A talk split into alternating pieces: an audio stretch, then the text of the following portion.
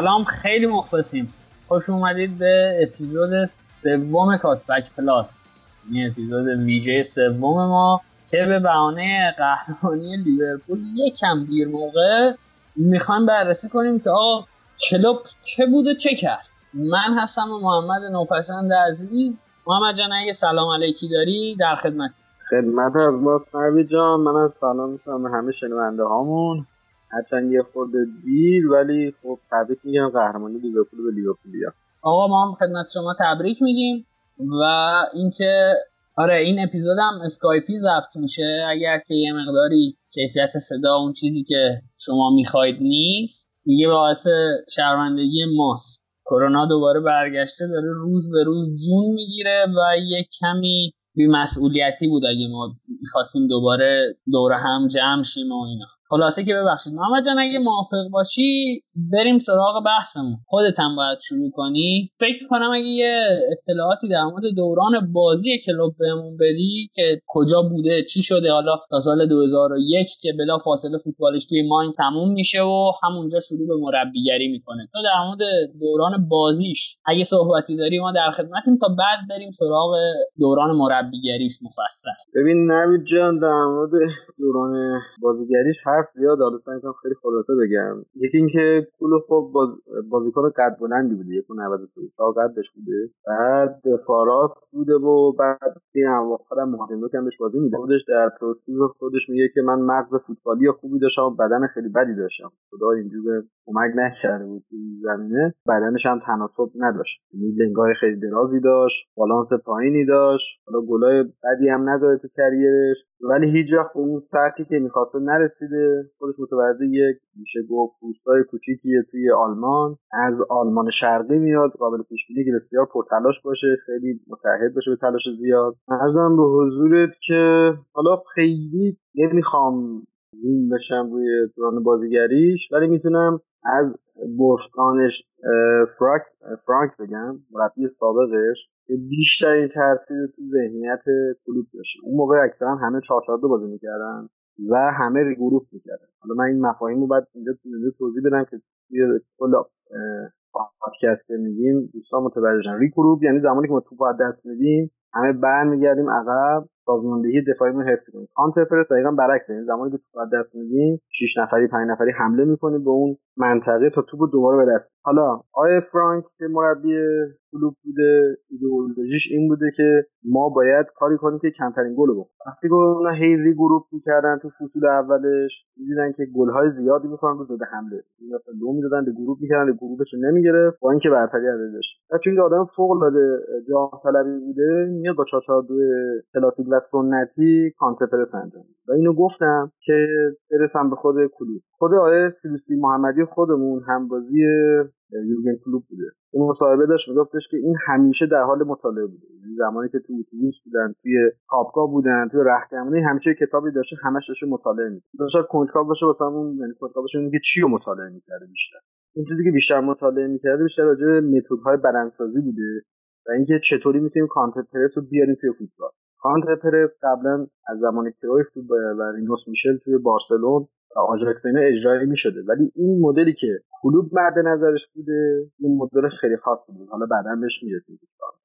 کلوب هم که فارغ التحصیل رشته تربیت بدنیه خیلی واضحه. خلاصه فصل آخرشون که سی و سه سالش بوده چهار سالش بوده. مربی ما از اخراج بکنن و میگه روز رو کاناپم لش کرده بودم و به زنگ زدن که آقا می مربی بشی. ما هم دیگه گفتیم که چه جای بهتر از ما خلاصه وقتی که مربی ماین میشه یه کار خیلی جالبی که می‌کنه میاد با 442 کلاسیک کانتر انجام میده. حالا 442 کلاسیک و counter press و چند تا توضیح بدم. یکی اینکه این دفاع چپ و راست ها تو فوتبال کلاسیک و سنتی اصلا نفوذ نمید بازیکنهای قدرتی هم انگار دفاع وسط که می‌زنن چپ و راست و دو تا هافبک که box to box ش دوران ماینزش سه سال اول با این فلسفه و ایدئولوژی جلو میره تا زمانی که میان بوندسلیگا که دیگه و مدرن تری کار می‌کنه. تبدیل به 4 1 میشه در محمد حالا که در مورد سه فصل اولش صحبت کردی کاش من بگم توی سه فصل اول چی کار می‌کنه و یعنی چه نتایجی کسب می‌کنه و بعد بریم سراغ این که تو بگی وقتی رفتم بوندسلیگا چی کار می‌کنه و نتایج اونجاش هم بگی. توی فصل اول مربیگریش کلوب توی سال 2001 2002 با تیم ماینز چهارم میشه توی بوندسلیگا دو. و 64 امتیاز می‌گیره و برای صعود به بوندسلیگا یک فقط یه امتیاز کم میاره. یعنی بخون با 65 امتیاز سوم میشه و میاد بوندسلیگا یک. و توی فصل بعدش یعنی 2002 2003 باز هم چهارم میشه. 62 امتیاز جمع می‌کنه تیمش و فقط به خاطر تفاضل گل. یعنی یه تفاضل گل. فرانکفورت با 62 امتیاز و تفاضل گل مثبت 26 میره بوندسلیگا و کلوب. تیم کلوب با تفاضل 25 نمیره. آره نوید حالا خودش یه مصاحبه جالب داره. اگه شد لینکش هم می‌ذارم. من واقعا خیلی تحت تاثیر من یادم اون فینالی که حالا سلا افتاد زمین و کاری که راموس کرد و اینا ما صبحش همه بلند میشن تو یه کلیپی از کلوب در مکه داشت می‌زد و میرخت و شادی می‌کرد و بازیکن در که همه در روحی فوق العاده افتضاحی داشت. بعدش پرسیدن که چطور تو همچین روحیه پیدا کردی؟ بعد همین مثالای تو رو زد. همون فصل اولی که تو میگی چهارم میشن زمانی که کلوپ وسط فصل میارن این تیم فکر کنم 15 هم بود. یعنی با چنان فرم خوبی میگه تیم 15 هم می‌کنه چهارم. فصل بعدترش که میگه خود کلوپ اونو به عنوان یکی از افسردگی زندگیش یاد می‌کنه. ما فقط یک امتیاز کم آوردیم. بازی هم دو هیچ جلو بودن دو دو می‌کنن بازی ها. اون فصل سومی هم که میگی دوباره میرن تفاضل گل کمتر میارن دقیقا دو تا own goal می‌خورن و یه بازی دوباره دو هیچ جلو بوده رو دو دو می‌کنن. یعنی کاملا خیلی ریتم بدی داشته فوتبال خب فصل 2003-2004 هم که صعود می‌کنن به بوندسلیگا. بوندسلیگا یک. سوم میشن با 54 امتیاز. این بار اما به خاطر تفاضل گل صعود می‌کنن. یعنی تیم کلوب با تفاضل گل مثبت 15 صعود می‌کنه و انرژی کوتبوس با تفاضل مثبت 8 چهارم میشه و صعود نمی‌کنه. حالا محمد یه چیزی که تو گفتی در مورد این بزن و برقصا من یه خاطره در مورد کریسمس فکر می‌کنم سال 2015 بود. آره کریسمس 2015 یعنی 20 دسامبر 2015 یه اتفاقی میفته که موقعی که رسیدیم به لیورپول میگن این دقیقا سه بود که به قول تو با 442 کلاسیک با دو تا هافبک box to box counter press رو اجرا می‌کرد تو تیمش و تونست بره بوندسلیگا یک. حالا در خدمت محمد جان تو بوندسلیگا یک چی کار می‌کرد آقای کلو؟ آره. حالا بخش دوم میشه گفت تغییر نگرش کلوب اینجاست. میگه توی زمانی که توی بوندسلیگا دو بودن لانگبار خیلی استفاده خیلی توپای بلند داشتن تا چهار کلاسیک و همون چیزایی که گفتن وقتی که میان توی بوندسلیگا یک تبدیل میشه به چهار چهار یکی.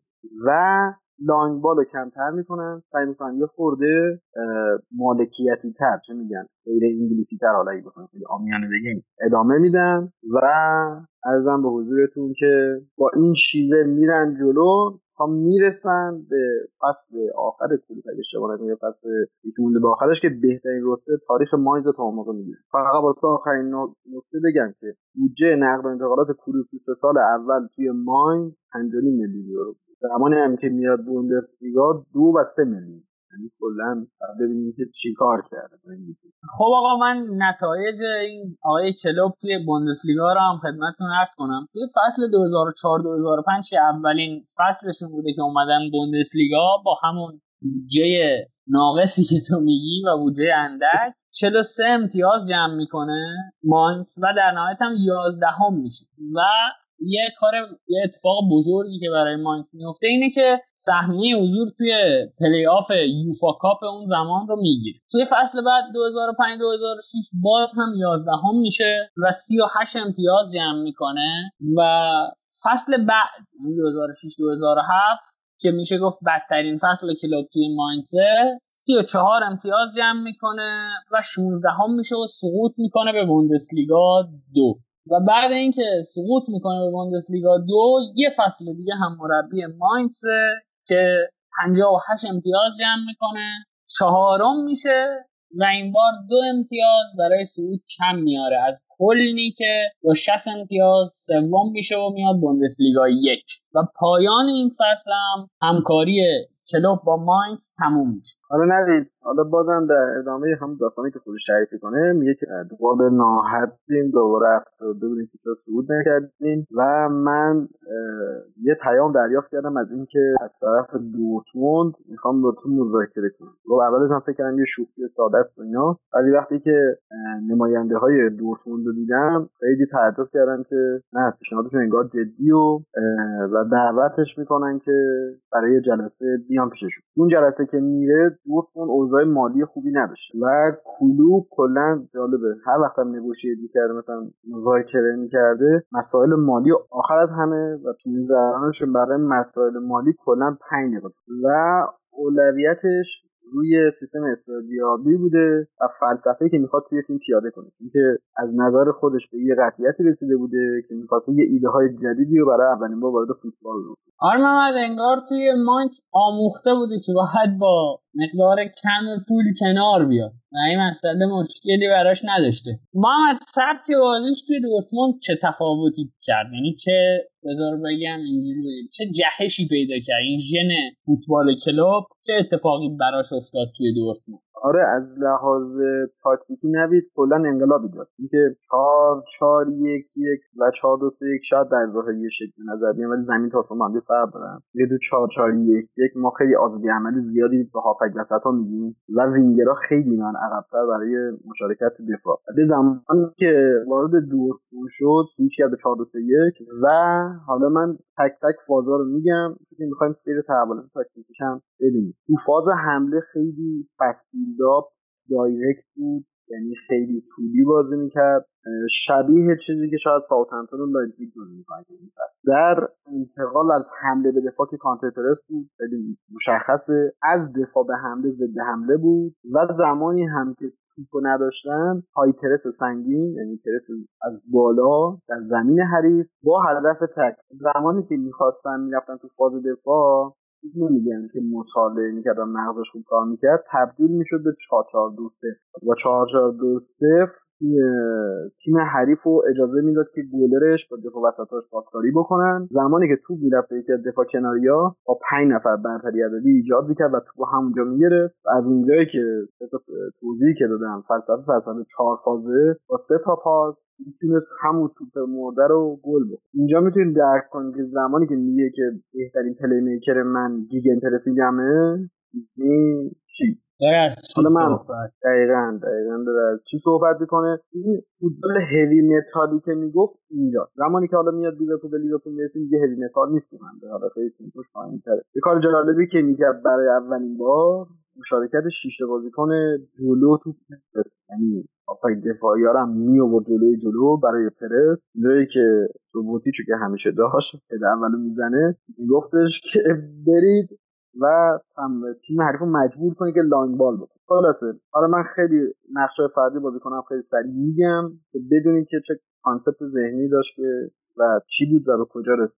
هافک راستش معمولا فکر کلاسیک میداشت دم خط. دفاع چپ و راستاش خیلی باز می‌شدن و خیلی جلو بودن و خیلی مدرن بودن نسبت زمان ولی خیلی نفوذ نمی‌کردن. مثلا مثل آرنولد رابرتسون نبودن. بیشتر رو دست دفاع وسط ها بودن. و یه هافبک دفاعی این هارمونش خیلی هارمونی جالبی هنوزم داره. یه هافبک دفاعی بازینر یعنی تخریبی داره. یه هافبک دفاعی playmaker بازیساز داره. این playmaker موقع build up یعنی زمانی که تو داری میاد عقب بین دفاع. زمانی هم که یعنی تخریبیه جلوتر موقع حمله زمانی هم که دوباره می‌خوایم توپ بگیریم دوباره اون یعنی تو فاز دفاع دوباره اون تخریبیه جلوتره. یعنی اون لاته میره توپ می‌گیره اون هنرمنده میره بازیسازیشون. یه شماره ده هم داشت باش مهاجم که گزینه vertical pass بود. یعنی گزینه پاس طولی که معمولا از اون هافبک وسط playmaker بود و بازیکنی بود که بیشترین توپ رو به مهاجم نوک می‌داد و وظیفه دیگرش هم گل زدن محمد یعنی یه شیش تخریبی یه هشت playmaker.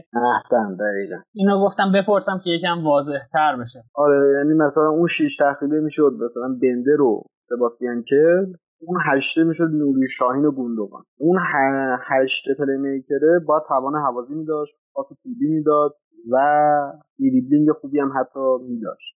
و این کلا هارمونی بود که توی دوران دورتموندش داشت. توی دو فصل اولش اینکه یه متد فوق العاده پرفشار میذاشت توی 18 ماه اول تو لیورپول هم دقیقا همین داشتیم یه شدت مسئولیت همستری میداشت اینکه وقتی که چهار فاز شما این فجر کار بکنی بیشترین فشار به پشت رو میاد. حالا این بدونیم کجا میشه همسترینگ و سعی کرد با صبر و اینکه بدن تطبیق میشه این مشکل حل بکنه محمد حالا یه نکته هم که توی نتایج یورگن کلوپ توی حالا دورتموند هم دیده میشه و مثل ماینتزه اینه که یه نمودار سهمی شکل داره. یعنی خیلی خوب شروع نمی‌کنه که طبیعتا انتظاری هم نمیره فصل اول با وجود مشکلات مالی که حالا هم توی ماینتز وجود داشته هم توی دورتموند. مثلا توی فصل 2008 2009 59 امتیاز جمع می‌کنه و ششم میشه. توی دی اف بی پوکال هم که با وردر برمن توی یک هشتم هست میشه به وردر برمن میبازه. و توی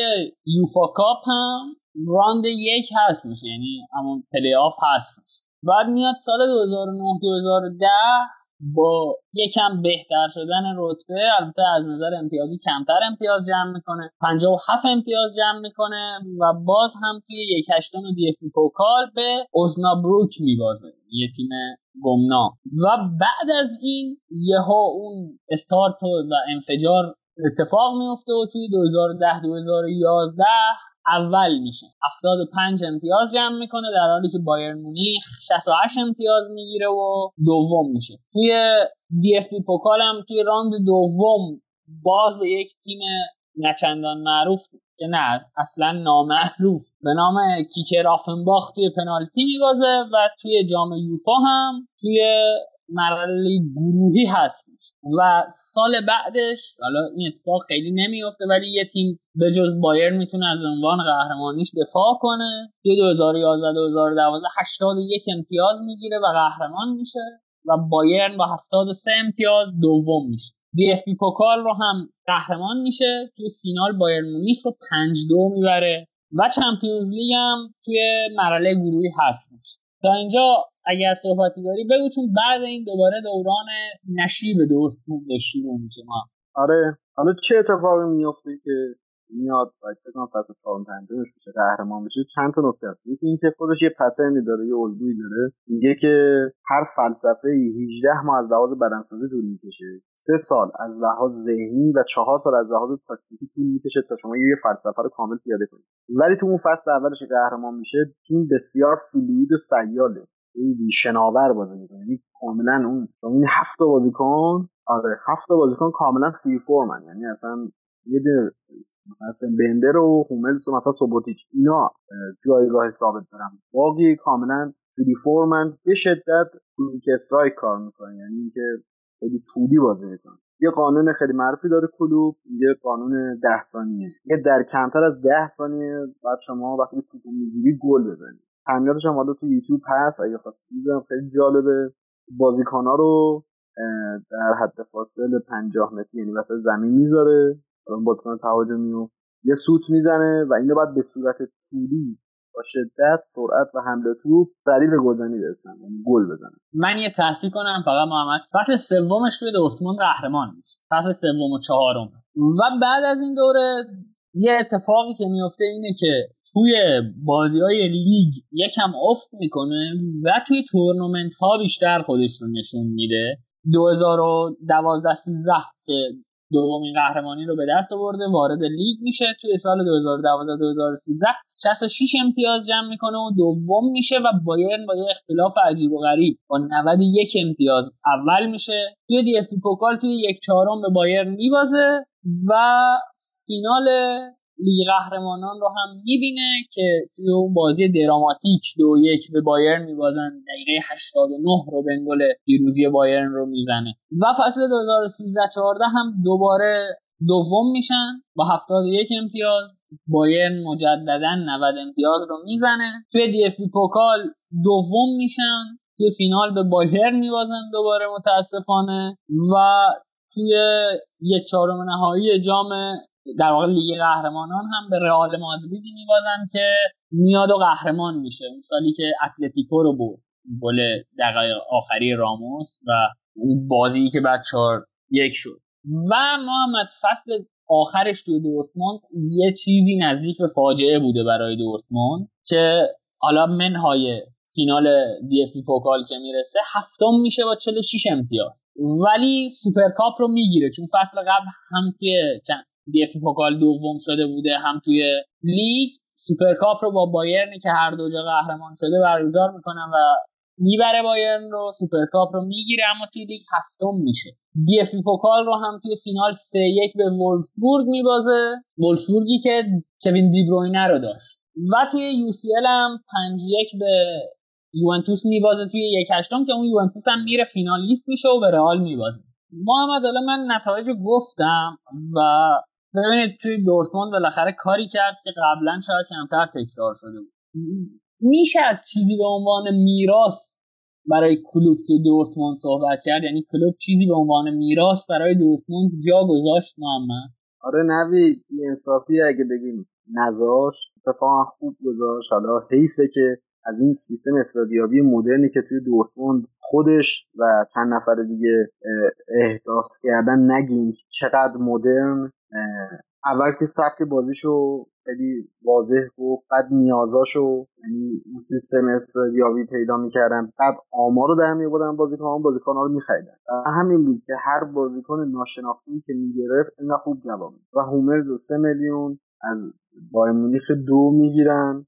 به نظر من اولین بال پلی دفندر مدرن دنیا. همه چی داشت بازی با خیلی خوب بود. کاگاوا رو فقط 200 هزار دلار از تیم هشتم جدولی لیگ ژاپن می‌خره. یه فصل فکر کنم بهترین بازیکن عرضم به حضور بوندسلیگا شد. حالا راجع فصل آخرش گفتی. فصل آخرش هم حالا من چند تا آمار میدم که بگم چرا خیلی ناعادلانه فوتبال پیش رفت. اول اینکه من حالا دونه دونه میگم.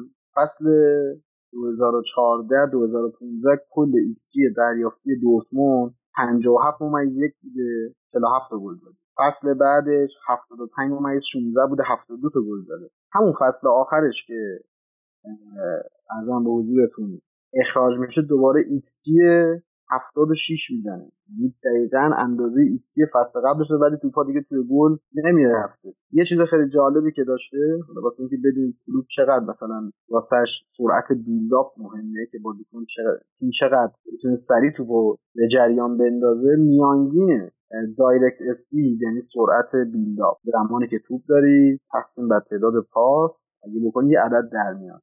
یک ممیز 87 صدم ثانیه میشه. آره. یعنی فاصله این پاس تا پاس بعدی کمتر از دو ثانیه است. نشون میده که چقدر این تیم سریعه و نمی‌شده جلوش دفاع کرد. فلسفهش هم توی مربیگری خیلی جالب. پاس محکم بین دو دفاع این فلسفه واسه زمان دورتموندشه آمار دقت پاس تو دوران دورتموند چیزی بین 80 تا 85 درصد بوده. با میانگین پاس حدودا 535 الی 550 پاس صحیح که با این آمار هر بازی حدودا 70 الی 105 تا پاس دست می‌دادن. به طرز شگفت انگیزی به خاطر کانتر پرس 85 درصد این توپا بازیابی میشه می‌تونیم دورتموند رو تمام کنیم ندید آره منم به نظرم بریم بحثای مفصلمون رو بذاریم روی لیورپول محمد. آره. جایی که وسط فصل آقای دورت آقای کلوب آقای دورتموند گفتم. آقای کلوب میاد توی لیورپول. من اول بگم که توی چه شرایطی محمد میاد لیورپول تیم شما رو می‌گیره. دست ببین فصل 2015 16 است. هفته هشتم آقای راجرز با اورتون یک یک می‌کنه و توی همون فصل این مثلا چندمین بازی لیورپولی که جلو میفته و بازی رو از دست میده. توی این هشت هفته دوازده امتیاز به دست میاره و دیگه مدیرا قانع میشن بعد بازی لیورپول که راجرز رو اخراج کنن. و کلوب رو بیارن محمد بذار قبل اینکه بریم سراغ هر نوع آمار دادن یا اینکه تو بخوای در مورد مسائل فنی کلوب صحبت کنی من یه سوال ازت بپرسم. خیلی در مورد نحوه پرسینگ کلوب ما صحبت کردیم توی طول پادکست ها هم خودت هم من یکم هم سایر بچه ها کاش الان تا در دل مردی هستیم که شاید بشه گفت گیگن پرسینگ رو ابداع اگر نکرده باشه توسعه جدی داده. انواع کانتر پرس رو برامون توضیح بدی و بگی که چی تفاوت کانتر پرس کلوب با بقیه چیه؟ آره، نوید خیلی به نظرم سوال خوبیه داشت به نظر من. اولا من بگم کانتر پرس یعنی چی؟ از بگم. تلاش برای بازیابی تو در زمانی که تو از دست دادیم میگن کانتر پرس. کانتر پرس یعنی حمله به ضد حمله حریف طرف جلوگیری از ضد حمله حریف. کلا چهار تا متد داره یه متد متد پپه. میگه زمانی که تو از دست دادیم همه میریم پاس حریف رو پرس می‌کنیم. گزینه های پاس بازیکن رو می‌گیریم. در نتیجه تیم حریف پاس اشتباه میده. ما interception یعنی یا قطع پاس می‌کنیم. دوباره تو به دست میاد این متد شماره متد شماره دو متد آقای یوپ هاینکس کبیر و عزیزه که ایشون فرق داشته. ایشون می‌گفته که اولین بازیکنی که توپ از دست داده یا نزدیکترین بازیکن فشار اول وارد می‌کنه. ما با بازیکنهای دیگه گزینه های پاسش رو مارک می‌کنیم. هم متد آقای هاینکس. یه متد داره متد man که اون خیلی منسوخ شده و قدیمیه که مثلا سال سال هفتاد ایناست که یک در مقابل یک زمانی که تو باید دست میدن بسته به shape حریف. ما هم یه shape می‌گیره سعی می‌کنه تو بگیره که منسوخ شده است. و آخریش که Gegenpressing Gegenpressing در اصل یعنی counter press نه فوتبال چهار فاز نباید اشتباه بگیم. Gegenpressing میگه که همونجا که توپو لو دادیم سه نفر و چهار نفر عقب حالا بازیکن عقب بزنیم در هافلک و جلوی زمین. همه با هم, با هم دیگه نزدیک میشیم به اون زونی که توپو لو دادیم. ولی سه نفر اجازه تکلیل و کارهای فیزیکی دارن. توپو برن تو همونجا بگیرن. هدف توی دیگه امپرسینگ قدرت بدنی تک و توان حوازی. من یه چهار تا موضوعش رو توضیح دادم. محمد این چیزی که توضیح دادی؟ دمت گرم اول. بعد یه نکته من بگم. توی سال 2012 یعنی زمانی که کلوب دورتموند بوده هنوز یه سخنرانی توی دانشگاه تربیت بدنی کل می‌کنه و میگه که من 80 درصد تمریناتی که طراحی می‌کنم به این اختصاص میدم که توپ رو چطوری از حریف بگیرم. یعنی نشون میده که چقدر نقش موثری در فوتبال کلوب داره توی این پرس کردن و گرفتن توپ.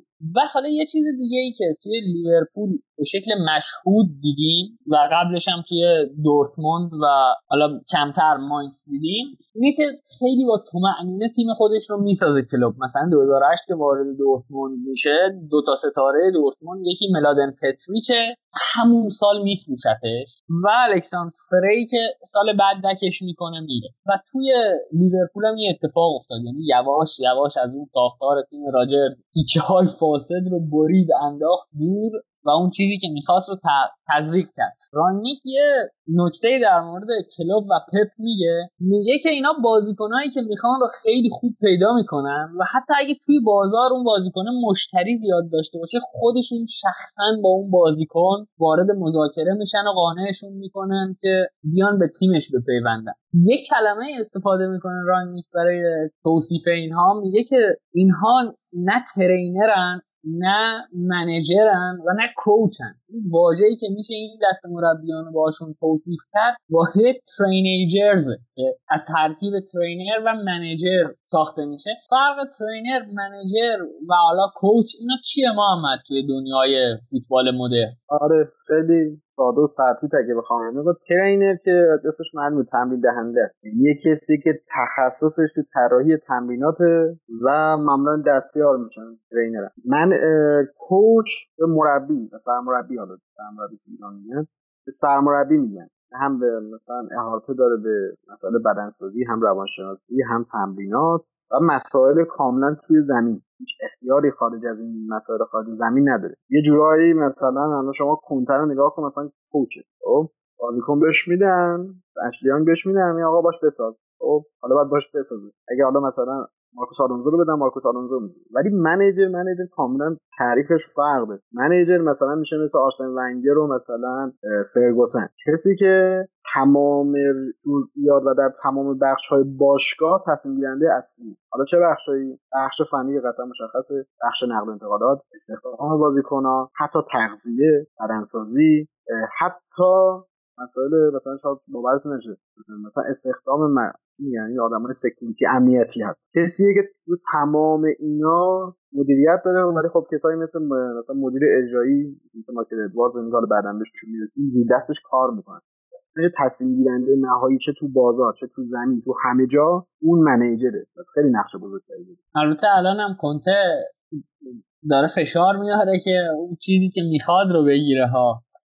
با تهدید کردن آره, آره میگم داره از زور می‌زنه تلاش می‌کنه که اون چیزهایی که می‌خواد رو بگیره. آقا بگذاریم ول کن کن طرف فعلا داغ دلمون رو تازه نکن. خب، بعد مفصل سرش صحبت کنیم. اما بریم سراغ لیورپول. من بگم توی فصل اولش که هفته هشتم تیم رو تحویل می‌گیره کلوپ چه می‌کنه؟ هفته هشتم تیم رو تحویل می‌گیره و تیم رو هشتم هم تحویل میده. 60 امتیاز جمع می‌کنه و خب طبیعتا سهمیه نمی‌گیره. توی FA Cup توی یک 16 هم به وست هم میبازه دو یک. اصل میشه توی League Cup که حالا بعدا میشه EFL Cup. میره فینال و به سیتی میبازه. یک یک میشه تو بازی و به پنالتی می‌کشه و میبازه. و توی یورو لیگ هم که اون فینال کذایی با سویا رو تجربه می‌کنید فینالی که جلو میفتید و بعد سه یک بازی رو می‌دید به تیم آقای اونای امری. اگه صحبتی داری محمد در خدمت در مورد فصل اول که آره از خوبه. اینجا جای خوبی ندید بگین که اصلا لیورپول قبل کلوب خیلی خلاصه چی بود اصلا؟ راجرز و این سم راجرز که میگن چجوری این سم تولید شد؟ و کلا لیورپول تو دوران راجرز به قبل اون فصلی که داشتیم قهرمانش یه تیمی بود که اصلا با این بازیکنایی که خیلی با کیفیت پایین مثلا حقوقای بالا یه فوتبال خیلی لخت خیلی پوند کامبک های خیلی زیاد که الان تو هم می‌بینید داده داره همچنان کامبک می‌خوره و یه فوتبالی که هیچ امیدی به تو نمی‌داد. یعنی فوتبالی که از هیچ منظر من یادم زمانی که فکر کنم ما یاگو رو خریدیم راجر لیست 50 نفره بود و مهاجمایی که می‌خواست این بازیکن 41 بود. این باشگاه ببینید در چه سطحی بود که 41 تا بازیکن 40 تا بازیکن نمی‌تونست بگیره. می‌رفت یاگو آسپاس رو می‌گیره. یعنی مثلا ما سوارز رو فروختیم بالاتری رو خریدیم. زمین تا آسمون فرق داره. و اون فصل شروع شد همه لیورپولیا می‌دونن که این فصل لیورپول واقعا آینه می‌کنه شما مثلث لمبه بورینی و بالوتلی و یه لحظه چشات بزنید تصور کنی دیگه شب خوابت نمی‌بره. یعنی همچین دوران جو ما دیدیم یادمه که حالا خاطرم تعریف کنم. من زمانی که کلوب شد مربیمون. من شمال بودم. دورانی که داشتم مذاکره می‌کردن دوران اون که عابدم اونجا بود و اینا. اصلا روحمون هم خبر نداشت. من دقیقا یادم امام علی جروب داشتم میومدم در هم زنگ زد. اون نو پسند. شیرینی بده. من گفتم اگه اینجا من به همه لیورپولی بشریت شیرینی او شیرینی بده. کلوب شد مربیمون. من گفتم شوخی نکن فلان. گفت شد باورت نمیشه مامانم تو ماشین گرخیدن اینقدر با مشت دادم به سقف ماشین. او تلفن دم خونم که فیلزی بود. خب این خاطره بود. ولی حالا از شوخی که بگذریم خیلی مذاکراتش با لیورپول خیلی جالب بود. کلوب یه بار پیشنهاد لیورپول و همون فصل اولی که راجرز اومد این دوران بعد داگلیش رد می‌کنه. دیگه به متحد بوده. ولی زمانی که بهش پیشنهاد میدن خیلی باشگاه رو دوست داشته میاد صحبت می‌کنه و همون کاری که با دورتموند کرد دو روز مذاکره می‌کرد راجع مسائل فنی اختیاراتی و تنها چیزی که می‌خواسته دوست داشت که manager بشه. که لیورپول تا قبل این یه افسانه داشت به نام کمیته و سیستم نقل انتقالات. کمیته خیلی جالب بود. آقای مایکل ادوارد که همه می‌شناسین بود. آقای الکس اینگلتورپ بود که ایشون مدیر بخش جوانان بود. بخش استخدام. 6 تا این بچه های جوون که استعداد پیدا می‌کنن. که نتیجه کارشون می‌شد لازار مارکوویچ. آفرین. لازار مارکوویچی که سه تا صاحب داشت. 20 میلیون بهش پول می‌دادی 10 میلیون می‌رسید به اسپورتینگ دو تا 5 میلیون می‌رسید به یکی دیگه. خلاص یه آش شلم شوربایی بود که هیچ کسی زیر بار مسئولیتش نمی‌رفت. این زمین مسئولیت خلاص کلوپ بعد دو روز مذاکره می‌تونه manager بشه. و وقتی که manager میشه کل مذاکرهشون لحاظ اقتصادی اینجوری که کلوپ گفته 9 میلیون پوند اونا می‌گفتن 6 میلیون پوند آخرا با 7 میلیون پوند در سال حقوق به توافق میاد اینو لازم بود بگم قبلش که بدونید که چه مخروبه ای بود لیورپول قبل اینکه کلوب بیاد. آره در مورد کامبک که گفتی کامبک هایی که راجرز می‌خورد همون فصلی که حالا گیر میدن به جرارد کسایی که می‌خوان حالا تختعه کنن لیورپول یا تمسخر بگیرن که مثلا میگن لیز خورد و اینا همون فصل سه چهار تا بازی برده رو راجرز داد تیمش. فکر کنم با کریستال پالاس بود یکیش. بله بله. سه هیچ جلو بودید و سه سه شد بازی. حالا یه نکته ای از فرهنگ باشگاه لیورپول بگم که خیلی جالبه. نگاه کن با تمام ناکامی هایی که توی لیگ داشته سی سال همیشه مربی ها برای باشگاه قابل احترام بودن. یعنی همون راجرز هم روی سکوها خیلی احترام داشت. حتی رافا بنیتزی که اون البته بعد از مدت ها فکر کنم لیورپول رو قهرمان یوسیل کرد و یعنی همیشه مربی ها اون احترامی که لازم داشتن رو توی باشگاه لیورپول داشتن. نوید شاید خیلی بیشتر از اون چیزی که مستحق بودن من دوران هایستون یادمه که واقعا افتضاح مطلق بود. بازم حمایت می‌کردن هات میخوردن بازم حمایت می‌کردن. این حمایت یه حمایت احمقانه و کورکورانه نیست از عشق مطلقه. یعنی ما تو بچه های لیورپولی تو ایران اونا هم دقیقا همین شکلی بود. یعنی جو جو این شکلی. یعنی خیلی نتیجه گرا نگاه نمی‌کردن. عاشق این پکیجه بودن. حالا مثل اینکه مثلا داداش داری مثلا یه پا نداده. یعنی نمیشه که دوستش نداشته باشه. فازشون این شکلی بود و کلا دوران خیلی سختی. بود یه کسی بره highlight های این سال اخیر رو ببینه. تو اون فصلی که ما داشتیم با بنیتز قهرمان می‌شدیم. با دو تا مساوی خیلی افتضاح شده هال سیتی و استوک که تازه اومدن تو لیگ. نتونستیم اون فدای آخر فصلش. اون فصلی که جرارد میگه تاکتیکی همون بازی هم راجز نیاز نبود اینقدر بالا بازی کنه اینقدر با ریسک بازی کنه. اون مورینیو اومد صفر صفر بگیره ما هم یه صفر گرفته بودیم ریتم خراب نمی‌شد. حالا حرف خیلی زیاد از لحاظش. اگر موافق باشید بریم راجع به تاثیرات کلوب راجع به فصل اول از لحاظ تاکتیکی صحبت کنیم. آقا من که موافقم. فقط یه چیزی بگم. خیلی خوش به حالتون که حتی تو ایران هم, هم تو چیزی می‌بینید چون ما الان داریم با کسایی سر کله می‌زنیم که اشتک کنت اوت می‌زنن و میگن که باور کن یعنی من مغزم سوت می‌کشید بابا طرف فصل اول اومده. توی همین فصل اول تا هفته 22 21 22 میجنگید. هفته 17 هم صد رو گرفت. شما ده سال تیمتون بالای چهارم نشده. دارید زور می‌زنید که چهارم بشید خجالت بکشید. دست چرا سطح توقع رفته بالا؟ واقعا آره. کنته مربی شناسنامه داری نبی آره من اون ایتالیا رو برد فینال. دیگه ببین این اینتر رو قطعا به اوج می‌رسید من که نوکرشم هستم. آقا بریم سراغ تاثیرات تاکتیکی کلوپ توی لیورپول. آره حالا من خیلی ترتیبوار میگم که ببینیم چجوریه. از لحاظ تاکتیکی که همون چهار دو که دوران دورتموندش اومد اجرایی کرد و فینال لیگ اروپا هم باش رفت هم فوتبال چهارفاز متاسفانه damage زیادی میخوردن بازیکن فشار فیزیکی خیلی زیادی بهشون میومد بیشتری مسئولیت همسترینگ رو توی اون فصل لیورپول زد که بازم نشون این که فشار زیاد بود. تفاوت زیادی بود بین متد بدنسازی راجرز با کلوپ. شما تو آرسنال هم می‌تونید ببینید که تفاوت متد بدنسازی چجور فشار میاره. یادم دقیقه 60 بعد بازیکنان یه جون نداشتن بودن گل مفت زیاد لیورپول می‌خورد. متاسفانه بازم comeback می‌خورد. و اون سم تاکتیکی راجرز که اپیزود قبلی ما نویدی رو گفتیم که سانتر از جناحین بود و همچنان داشت. و گل های بیشترین گل و همون فصلی که بود فصل اولش ما رو set piece خوردیم تو لیگ. یعنی کرنر ضربات ایستگاهی ایستگاهی مستقیم. این نکات منفی بود. این نمی‌تونست بازی رو کنترل کنه روحیه خیلی بدی داشت عصبی بودن و کلا یه چیز خیلی متاسفانه بدی که داشت خدا رو این نظرم بزرگترین تاثیر کلوب بود. این فوبیا کامبک خوردن از ما گرفت.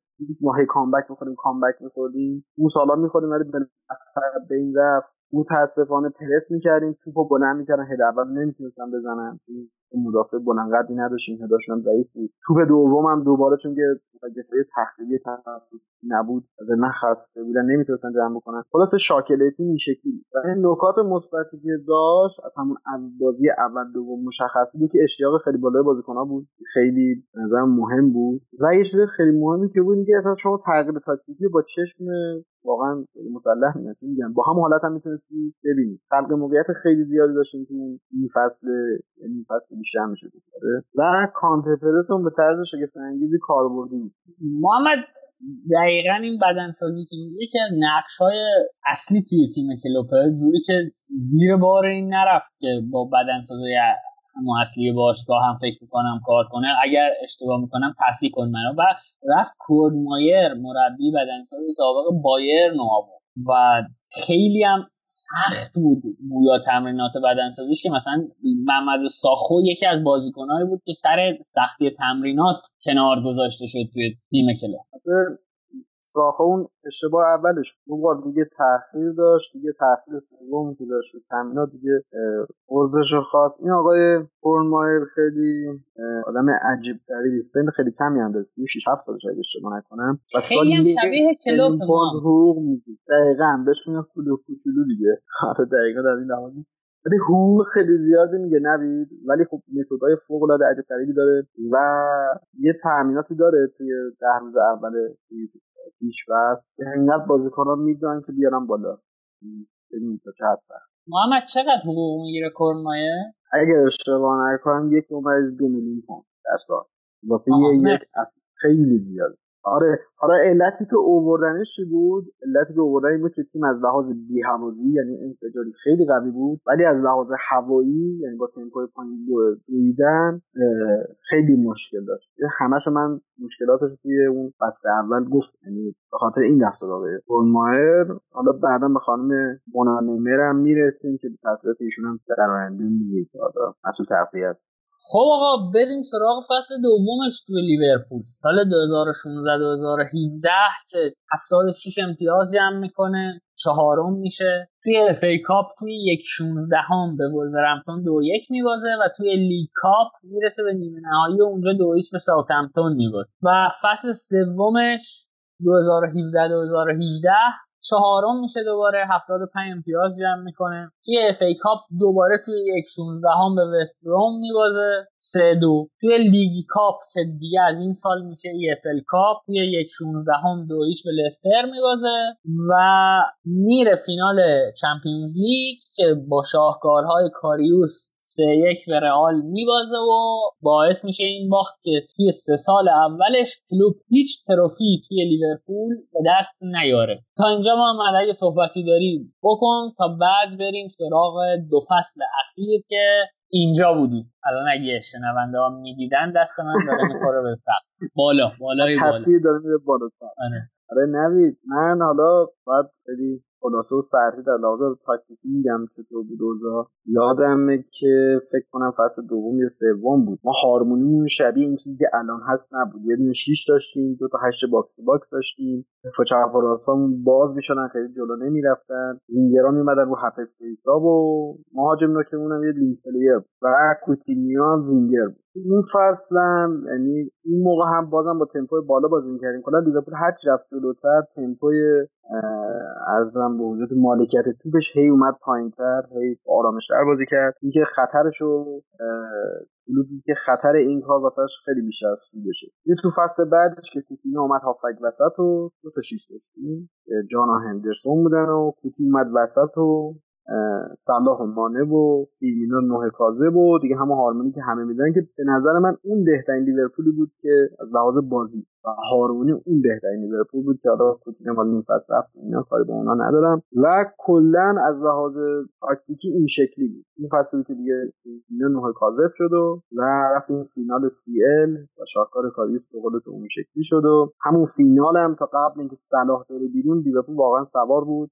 و خیلی آمارهای زیادی تو فینال جابجا کرد. حالا محمد چون الان سه فصل تا اینجا با کلوب با کلوب و لیورپول پیش اومدیم و کلوب تروفی نگرفته توی لیورپول. من دوست دارم حالا چون مسائل فنی رو تو مفصل میگی من در مورد مسائل جانبی صحبت کنم و ببینیم چه روحیه ای از این آدم می‌تونه تیمی که سه سال تروفی نگرفته رو مثلا تبدیل کنه به یه تیمی که تشنه میجنگه و می‌تونه برنده بشه یعنی که تو بیای توی یه تیم تغییر ایجاد کنی توی یه تیمی که سی سال قهرمان لیگ نشده مدت هاست از آخرین چمپیونز لیگش میگذره علاوه بر مسائل فنی تو نیاز داری که بردن و تیم بودنه رو هم زنده کنیم. بذار من یه خاطره از کلوپ بگم.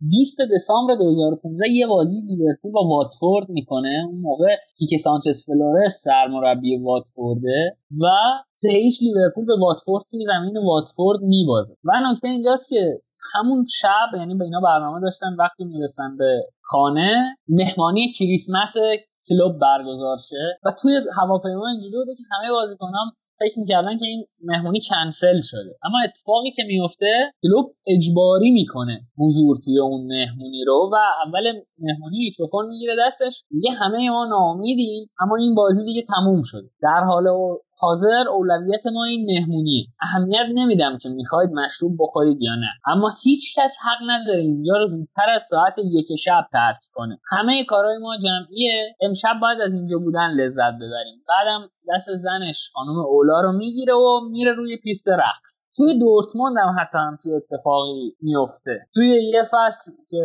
حالا باز می‌خواستم برن تعطیلات زمستونی یه فکر کنم فصل اولش که فصل آخر بوده فکر می‌کنم. که فاصله هم آخر جدول نداشتن از غذا اون موقع. پیامک میده به بازیکناش میگه فکر نکنید حضور توی این جشن کریسمسی که من برگزار می‌کنم اختیاریه. باید بیای. ما یه تیمیم کریسمس با هم میگذرونیم. پاشید بیاد تن لشتون رو تکون بدید و بیا. و این روحیه هم جالبه که تیم رو همیشه تیم می‌خواد. حتی توی مهمونی. بعد باخت. آره نوید کلا آدم خیلی روحیه علکی مثبتی نداره ولی واقعا روحیه قوی داره. عجیبه. حالا من خیلی حالا ذهنیت و نوع هواداری خوب لیورپولیا گفتم ولی چند تا نکته منفی هم بگم. ببین ما لیورپولیا کلا یه حالت ترس خیلی عجیبی تا همین قبل فینال سیل که قهرمان شدیم داشتیم. یعنی ببین وقتی هی نمیشه نمیشه نمیشه هوادار میترسه بازیکن میترسه کارشناس میترسه مربی میترسه. و خود کلوپ هم همون اولین مصاحبهش گفت گفت ما اینجا باید همه از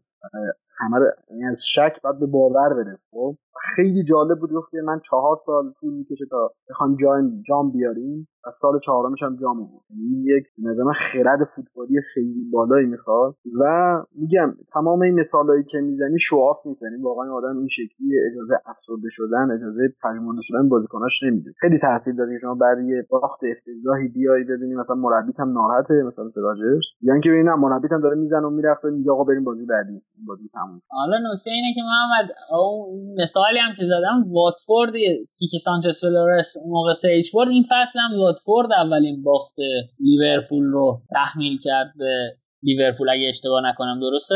بله به لطف آقای لوون. و البته نایجل پیرسون دمش گرمه اونم یه credit ی بده آقا. خب محمد جان بریم سراغ فصل چهارم. فصلی که مشتق دوم تیم کلوپ صفر شد. نقطه عطف کلوپ. تقررشون عوض شد. زبان ریاضی بخوایم بگیم. 97 امتیاز گرفتید توی یه رقابت عجیب و غریب. یه title race عجیب و غریب. 97 امتیاز گرفتید و قهرمان نشدید. این دیگه فکر کنم اینجا جاییه که میپکونه هر کسی رو. دیگه من هر کاری باید می‌کردم کردم و نشد. 97 امتیاز گرفتم. و سیتی اون فصل با یک امتیاز اختلاف اول شد. توی برهه از فصل لیورپول 7 امتیاز هم پیش افتاد حتی از سیتی گواردیولا ولی باز نشد. توی FA Cup توی مرحله یک سی و دوم به وولز دو یک باختن. توی EFL Cup توی یک 16 به چلسی دو یک باختن. و اما اولین trophy کلوپ همین امسال در واقع 2018 2019 در فینال UCL رقم خورد که با گلای صلاح و اوریگی دو هیچ.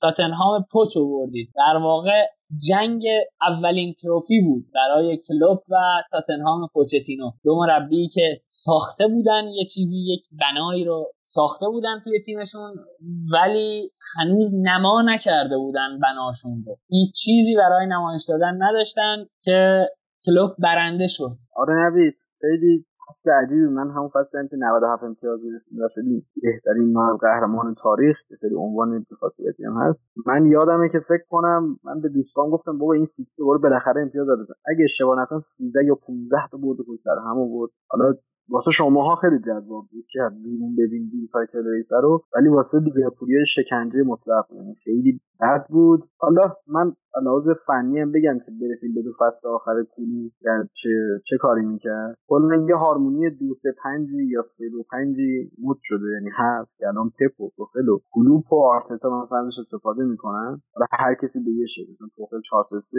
هافک دفاعی رو میندازه عقب و چپ رو می‌بره بالا. واسه لیورپول اینجوریه که یه عرض پنج نفره درست می‌کنه در یه خط که حالا اون هافک دفاعی میاد بین دو تا دفاع. معمولا اگه دو حمله باشه تیم حریف دفاع چپ و راستا رو. حالا در بالاترین جای ممکن قرار میده و ارزم به حضورت اینم علت داره. این حالا شما مثلا سیتی رو ببینید مثل ماشین می‌گیره یا لیورپول مثل بنز این تاکتیک می‌گیره. چون که اصل اول دفاع میگه که گوشه ها رو آزاد بذاریم مرکز و هاف رو بگیریم. یه مهمترین جاهای فوتبال زون 14 و 11 14 میشه بین حد فاصله یعنی جلوی محبت جریمه. یه دفاع وسط و هافبک دفاعی ها زون 11 میشه بین هافبک دفاعی ها و مهاجما. اینجا نقطه قرمزه. هیچ تیم شما اجازه نمیده. در همه تیم‌ها این زونا رو میپوشونن تا این گوشه آزاد بشه. معمولا چون که دفاع چپ و راستا تکنیک ندارن و technical نیستن و خیلی قوی نیستن.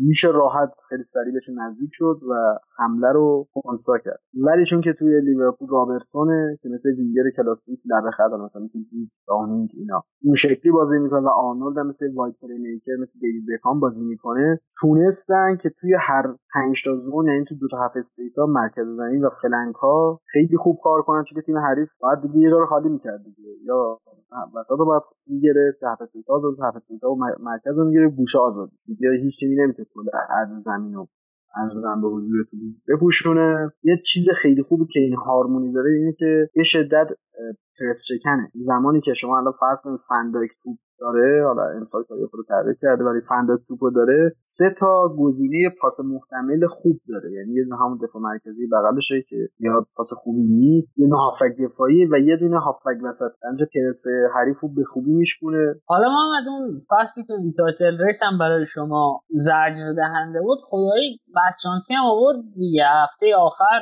با لستر فکر کنم برندن راجرز بازی داشت که کمپانی در حیبت پرنستار از وسط زمین چود زد رفت گل و اون تیم قهرمان شد. یعنی بد شانسی هم آوردی. حالا ما چون تو هستی اینجا اضافه گویی من خیلی بخوام حرف فنی بزنم.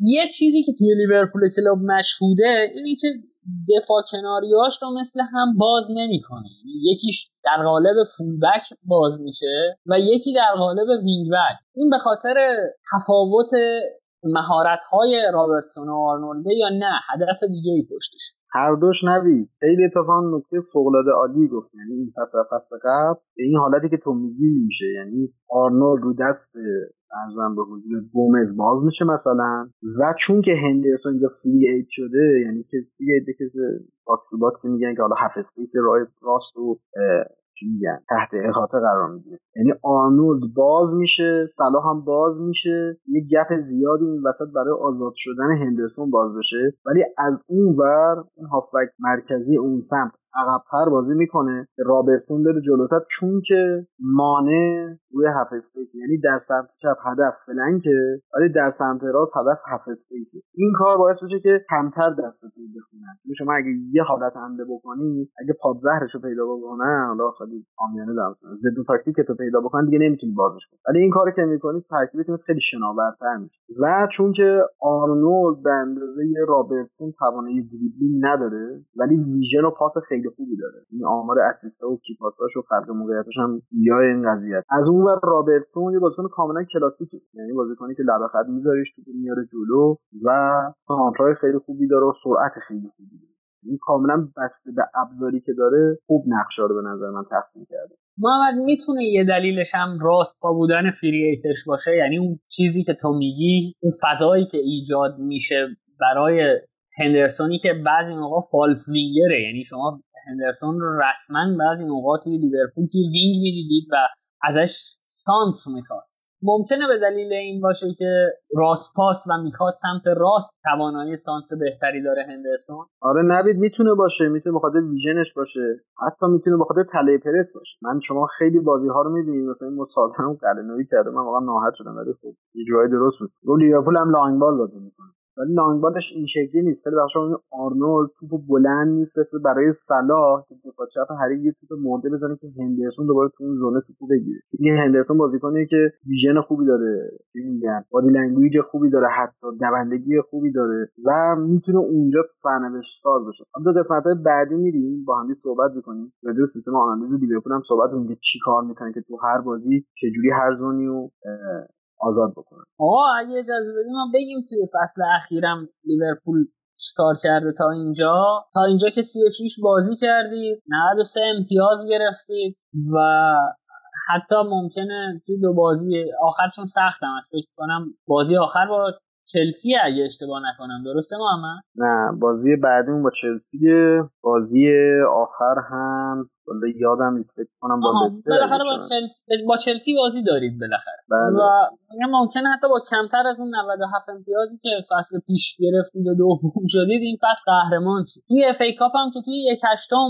به چلسی دو هیچ باختید و هست شدی توی Champions League هم که به اتلتیکوی آقای سیمئونه دوست خوب ما باختید و توی EFL Cup هم که اون اتفاق افتاد همزمان با جام باشگاه جهان شد و بچه مچه هاتون رو فرستادید توی زمین و استون ویلای پلید و پوفیوز پنج گل زد به اون بچه های چی و حالا خوبه اینم بگم بین دو نیمه کلوپ تماس گرفته بود با رختکن و گفته بود به شجاعتتون ادامه بدید.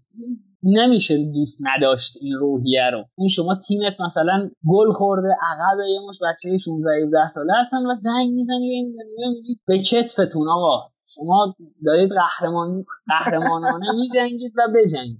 و همون موقع که قهرمان جام باشگاه جهان هم شد. در خدمت آقا اگه صحبتی چیزی هست اما واسه آخرین نکته اینکه بگم من همیشه این ایدئولوژی داشتم که کلوب اونقدری که باید از لحاظ تاکتیکی ازش ترقی نمیشه. بیشتر مسائل روحی روانی و شاید اون کاریزماش خیلی بیشتر سایه میندازه ولی جالبه همون فینالی که لیورپول میره تاتنهام می‌بره کلوب با مربی بنفیکا وقت بنفیکا ارتباط می‌گیره صورت فوق العاده محرمانه که اگر میشه توی کمپ ماربیا اسپانیا که ما میایم شما هم بیاید و سبک بازی تاتنهامو که می‌خواد بازی بکنه برای ما simulation و شبیه سازی بود بعد جالبه همه کارهایی که پوچ می‌خواست انجام بده رو روی این بنفیکا انجام میده. و جالبه که همون بازی هم لیورپول دو هیچ می‌بره ما تاتنهام دو هیچ می‌بریم. و دقیقا تمام zone ا رو توی بازی شبیه سازی شده واسه بازیکناش نشون میده که خیلی از لحاظ فوتبالی کار جالب و عجیبی ما در مورد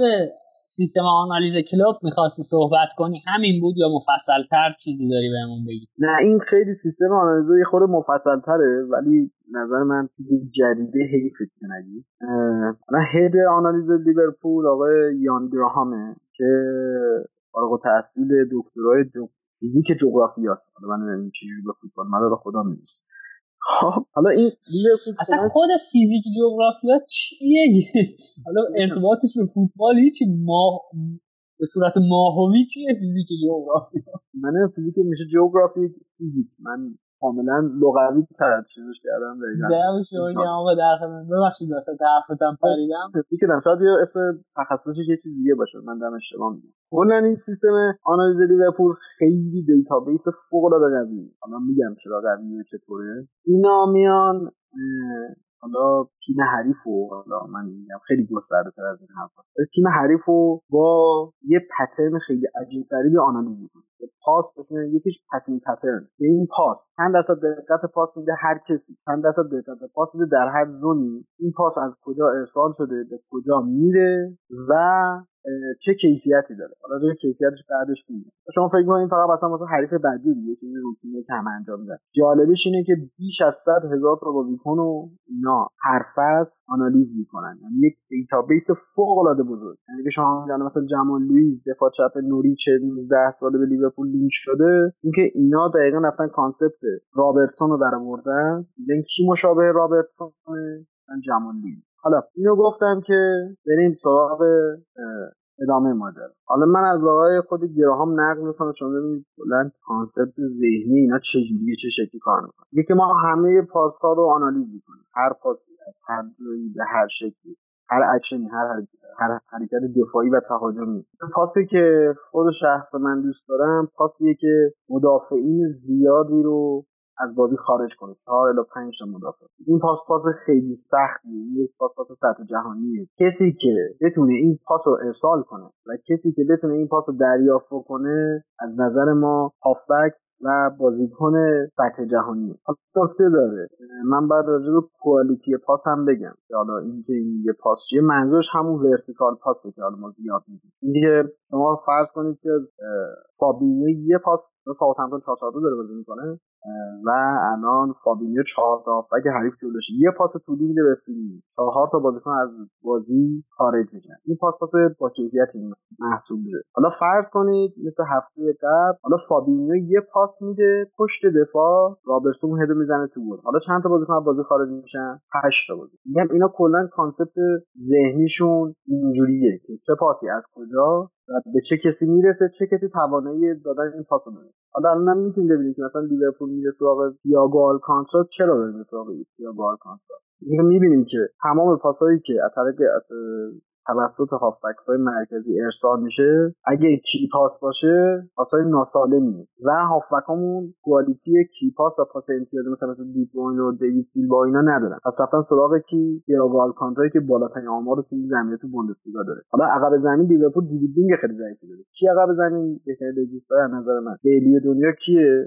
بازم تییاگو آلکانتارا یعنی pattern رو پیدا می‌کنن. ببینن چی از کجا و چجوری میشه. حالا خود همین آقای گراهام خیلی جالبه. میگه که من فصل آخر کلوپ آنالیز کردم. آنچنان تفاوتی نداشت. فقط آنها کمی بدشانستر بودن. جالبه که اونها آماری که در مفاز آنالیز ایشون در فصل آخر زدن دومین تیم برتر بوندسلیگا بود. بعد از اینم خیلی جالبه. آره شما آره من واسه جنبندی آخرشو بگم که در خدمتتون آقا. آره شما اصلا نگران وقت نباش محمد جان. مخاطب کاتبک یا عادت کرده یا عادت خواهد کرد. خیلی مخاطب آره می‌خوام از حوصله خارج نشه بخاطر این برم نه آقا نهایتا دو بار گوش میدن. به نظر من اصلا خلاصه نکن من خب خیلی هم عالی. ببین حالا آخرین چیزی که دارم خیلی جذاب من دوست دارم اگه کسی آنالیزوره یا مثلا خد آنالیز تیم معروفی از این pattern استفاده. یه pattern داره به نام risk reward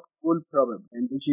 یعنی چقدر ریسک می‌کنیم؟ هر اکشن چقدر ریسک داره؟ چقدر می‌تونه به اون جایزه بده یا مثلا خوشایند باشه؟ چقدر احتمال گل زدن داره؟ حالا مثلا شما می‌بینید مثلا یه کسی مثل مثلا فابینیو ریسک پاساش و اکشناش خیلی پایینه. reward ی هم برام نداره. goal probability ش هم پایینه. یعنی احتمال هر اکشن پایینه. ولی احتمال این اکشنش تو فاز دفاع بالاه چرا؟ یه جلوگیری می‌کنه از گل خوردن. ولی مثلا کسی مثلا مثل کوتینیو فصلی که هافبک جسد بازی می‌کرد. خیلی با ریسک بالا بازی می‌کرد. بعد reward بالایی می‌گرفت. یه تیم مثلا key pass می‌داد. یعنی پتانسیل گل شدن داشت. و goal probability ش خیلی بالا بود. یعنی اگه این سه تا پارامتر ما آنالیز بکنیم می‌بینیم که مثلا چرا لیورپول در به در دنبال بازیکن خلاقیه تو هافبک بیاد vertical pass بده. این vertical pass ریسکش بالای reward ش هم بالای و probability گلش یعنی احتمال گل شدنش خیلی بالاه در نتیجه می‌تونیم ببینیم که لیورپول داره چقدر مدرن و چقدر علمی قضیه رو پیگیری می‌کنه. وقتی کلوپ میگه که فوتبال از صنعت تبدیل به علم شده منظورش اینه که چیکار می‌کنن اینم واسه آخرش بگم خیلی حرف زدم ببخشید. یه کاری که این سیستم آنالیز می‌کنه اینه که با همین database ی که داره این concept رو می‌ذاره تیم حریف. می‌بینه که تیم حریف حالا عکسش هم هست اگه خواستید بذار تو کانال ببینید میگه که هر تیمی چه zone ی خطرناکه چه zone ی کمتر خطرناکه یعنی کم ریسک تره و اون zone ه با آبی و قرمز مشخص میشه. اون zone ی که قرمزه یعنی خطرناکه اون zone ی که آبی یعنی کم خطره. و به ما میگه که حالا می‌تونیم کجا فضا سازی کنیم یه مثال می‌زنم. بازی برگشت شده اتلتیکو لیورپول بازی رفت ایکس 6 0.46 بود خلق موقعیت بازی برگشت از طریق همین پته دیدن که روی هفته سپیس آستون لیورپول و حد فاصله بین لودی دفاع چپشون و دفاع مرکزی یه گپیه که اتلتیکو تو اونجا ضعیفه. حالا لیورپول چیکار می‌کرد؟ تو اون سمت چپ آرنولد باز صلاح باز چمبرلین هم باز آماده نفوذ بین همون فضایی که اشاره کردم. گل اول لیورپول چجوری می‌زنه؟ دقیقا به همین شکل. چمبرلین اونجا نفوذ می‌کنه سانتر می‌کنه واینالدوم هد می‌زنه تو دم شما گرم آقا محمد. محمد در مورد یه خانومی هم که اضافه شده به کادر کلوپ می‌خواستی صحبت کنی؟ من اینجا یادداشت کردم یادمون نره. آره این خانم مونا نمر خیلی جالبه حالا بگم. این مسئول تغذیه با بود سالها ایشون هم با یه مبلغ گذاف 400 هزار پوند در هفته بود. برای مسئول تغذیه میاد به لیورپول و با یک متد خیلی عجیب غریبی یک تغییرات خیلی زیادی انجام میده. خود هم مصاحبه کرده که اگه ایشون نبودن همه بازیکنان حداقل یک دو کیلو اضافه وزن داشتن. چون فوتبالیست باید بین 7 الی 9 درصد چربی داشته باشه. بالاتر باشی آماتوری پایینتر هم باشی مشکل بدنی پیدا می‌کنه. و خیلی جالبه که تمام چربی بدن لیورپولیا همه بین همین 7 الی 9 درصد. حالا این کاری که این خانم مونانمر کرده چیکار کرده اولا که اولش که میاد همه میترسن یه الان می‌خواد غذاها رو تغییر بده چیکار بکنه و اینا. جالبه که بهشون صبحونه انگلیسی میده. صبحونه انگلیسی که نیمرو و سوسیس و خیلی پرکالریه. ولی چون که خیلی ارگانیک و به شکل به اندازه خاص درست می‌کنه خیلی مورد استقبال قرار و حالا من لازمه که توضیح خیلی کوچولی خیلی کوچولو بدن که کلا این های مدرن چجوری کار می‌کنن. بازیکن نه صبح میان باشگاه نه صبح نمی‌خورن دهانی تمرین می‌کنن. میرن کلاس آنالیز دوباره نهار می‌خورن. بعد مثلا سه و چهار هم دوباره یه تمرین رو میرن. غذاهایی که این خانم مونا درست می‌کنه جالبه که مطابق با فرهنگ هر بازیکنی. مثلا غذایی که صلاح می‌خوره غذای عربی می‌خوره. فیرمینو فابینیو الیسون غذاهای مثلا برزیلی می‌خورن که بیشترش مثلا غذاهای صدف دریایی و غذاهای این شکلی مثلا برای صلاح و مانع توی مسلمان ذکر اسلامی خودشون با یک مزایدار صحبت کردن و غذاهای ارگانیک. نکتهش اینه که حالا من تمام اینا رو توضیح میدم که کلوب به شدت همینجوری جزئیات حساسه. و روی یک درصد ها دو درصد ها اینقدر حساسه که یهو شما می‌دید 15 تا 20 درصد با همین چیزای ریزی که اینقدر من صحبت کردم تیمو پیشرفت میده خیلی هم خوب. اجر خانم منانمر هم با صاحب این روزها ایشالله و هم همشون گرم که شما رو موفق کردن. محمد جان اگه صحبتی نداری بریم سراغ صحبت پایانی. اگه هم چیزی نکته باقی مونده که من در خدمت نه نکته خاصی نداره چون راجع ماکیت بازم زیاد صحبت شده من صحبت خاصی نمی کنم ولی این فقط به عنوان آخرین نکته میگه که آقای مایکل ادوارد زیر زیر دست آقای کلوب کار می‌کنه و آقای کلوب میگه برو فلانی بخریشون فقط یه مذاکره کننده است خیلی ازش بوت نسوزیم. در آخرم که این قهرمانی به همه لیورپولیا تبریک میگم. لذت ببرید. هرچند که کرونا اومد ریتم و فرم و همه چیز گرفت ولی همین که مثل بعد سی سال قهرمان بشیم خیلی اتفاق مبارک و خوبیه که بالاخره اتفاق افتاد. این خوبی بین. آقا دم شما گرم. بسیار کامل و جامع